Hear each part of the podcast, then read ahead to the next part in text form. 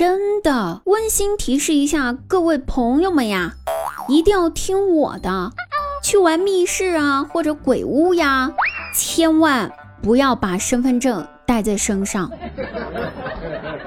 上周末我和我朋友去鬼屋玩，登记完身份证号之后，我就随手把身份证揣我的裤兜里面了。进去之后，黑漆麻黑的一片儿啊。突然之间窜出了一个女鬼，吓得我直接坐在了地上，然后估计我的身份证就是那个时候丢了的。接着往前走，还没五分钟，就听到有个非常空灵的声音在鬼屋的上空飘荡着，一直一直的在那儿疯狂的呼喊着：“滴答姑娘，”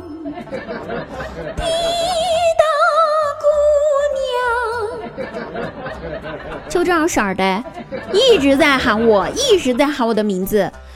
当时我心里面就想：完了完了完了，这鬼咋知道我名字呀？看来我是真的要死在这个鬼屋里面了。妈妈，我还年轻啊，我还没有家人，我还是个处女，那可咋整啊？一想到这些，我就哭得稀里哗啦的。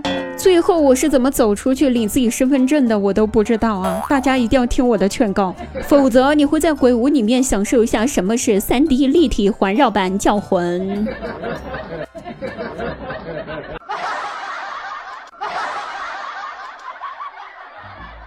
后来出来了之后，我朋友为了安慰我说说请我吃雪糕，让我压压惊。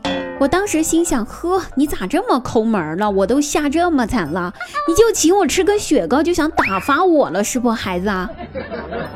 然而是我天真了，走到了超市的冰柜面前，我看着雪糕标签的价格的时候，我傻眼了。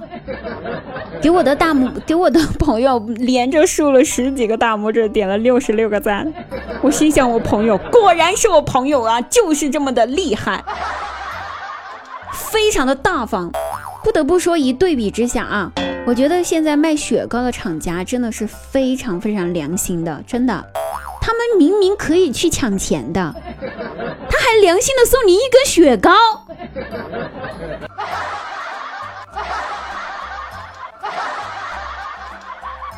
不过吧，贵的雪糕有贵的道理啊，朋友们，真的买了雪糕之后，你还没吃呢，付钱的时候心就凉了大半截了，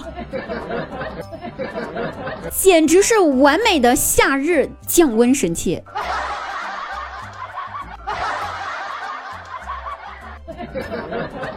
我现在能吃得起的，以自己的经济实力能买得起的这个雪糕，就只有巧乐兹。以前吧，觉得巧乐兹已经很贵了，只吃得起小布丁、老冰棒。现在突然发现，我居然现在只吃得起小乐滋，唉，难受。我朋友是成都本地人啊，所以我才心安理得的吃他请我吃的雪糕啊。咱们如果朋友是外地人呢，就不要让人家请了，咱自己捯饬捯饬也行。好，咱们买点调料自己回家做吧。因为我感觉吧，成都的本地人还算经济条件都还行的，反正啊，我刚到公司上班的时候，我记得。因为员工不多吧，所以公司没有设食堂，但是专门给员工准备了个小厨房，还专门请了个阿姨来给我们做午饭啊。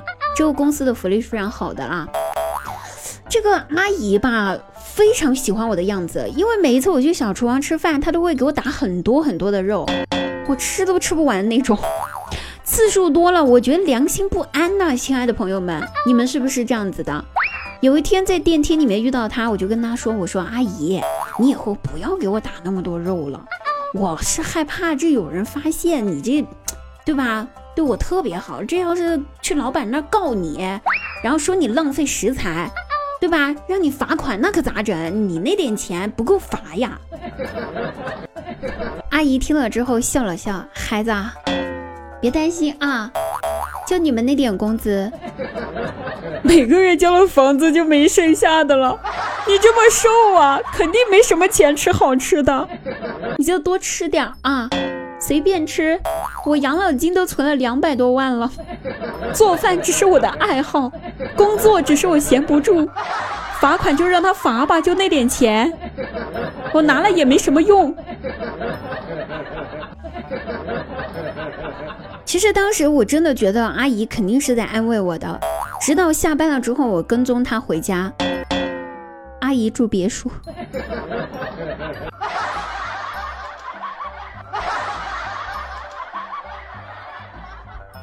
对比下来呢，真的外地人哈，在大城市真的不太好过。我们公司的小王，今年是他融漂的第五年了，还是没有干出什么成绩来呀。昨天下午提交的方案没有通过，心灰意冷的对着电脑发呆。我赶紧跑过去安慰一下他，说没事的啊，咱们再接再厉，继续加油，哈，好不好？没想到。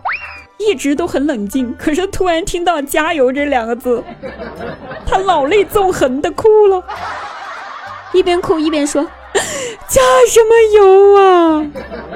成都的九五都快破十了，还加油！”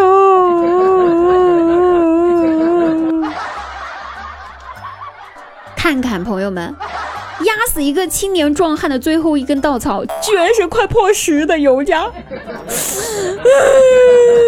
太难过了。